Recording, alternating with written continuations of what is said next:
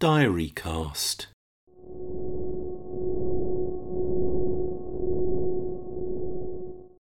Hi, I'm Damon Hart Davis, and welcome to Earth Notes podcast on all things eco and green and efficient at home. 14th November 2021. A brief scoot through the last five months at EOU Towers since census mid June, from COVID to low wind to storage upgrades. Coronavirus persists in the background with my daughter isolating at home in June during exam week, annoyingly, through Freedom Day in July lifting most of the social distancing restrictions, both children getting a single Pfizer vaccination dose in October, to another free flu jab for me. The abnormally high electricity usage of lockdown is clearly visible in my graphs too. More positively, yesterday's COP26 concluded with some useful, though insufficient, Progress. 7th of July. Yes, demand pickups are still a thing on the GB grid. Substantial demand pickups were reported by the GB National Grid ESO. Eng Den saw our control room register steep half and full time pickups of 1400 megawatts and 1300 megawatts.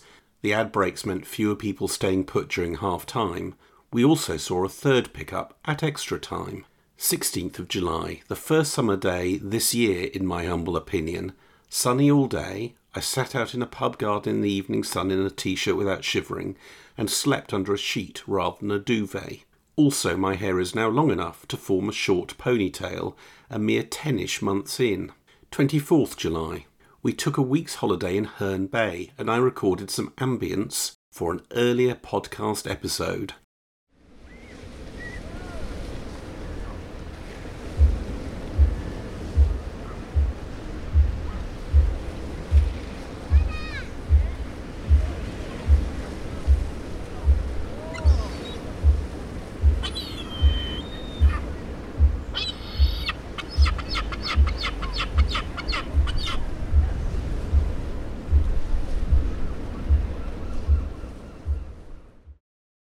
15th of August.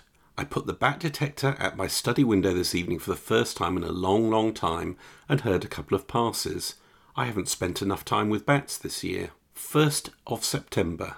I recorded some ambient brewery noise today. I took a relatively uninterrupted stretch, excluding, for example, the parts when people were asking if they had to mind their language because of the recording.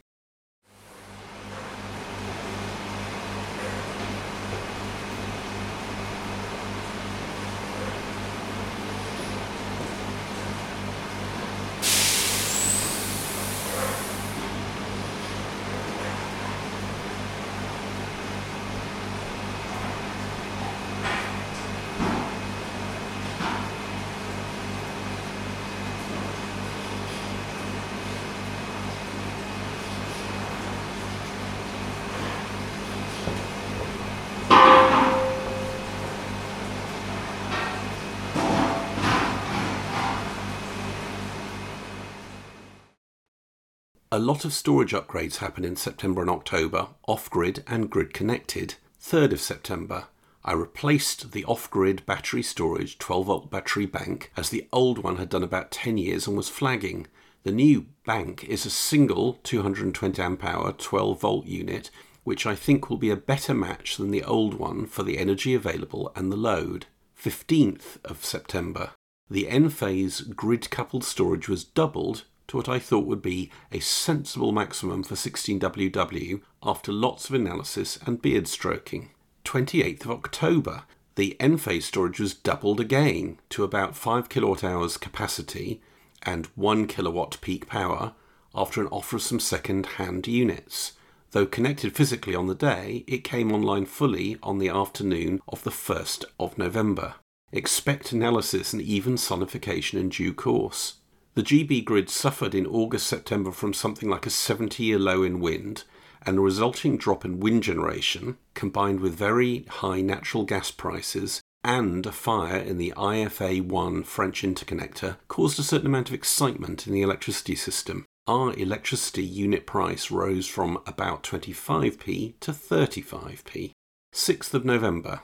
16 WW Central Heating went on today noonish, so better than our default 1st November target, but not up to last year's 1st December record. 7th of November.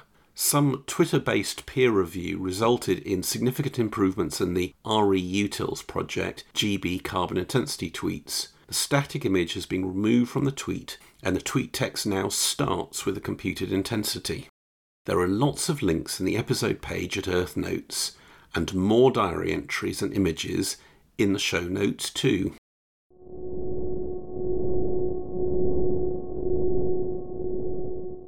There's more on my Earth Notes website at earth.org.uk.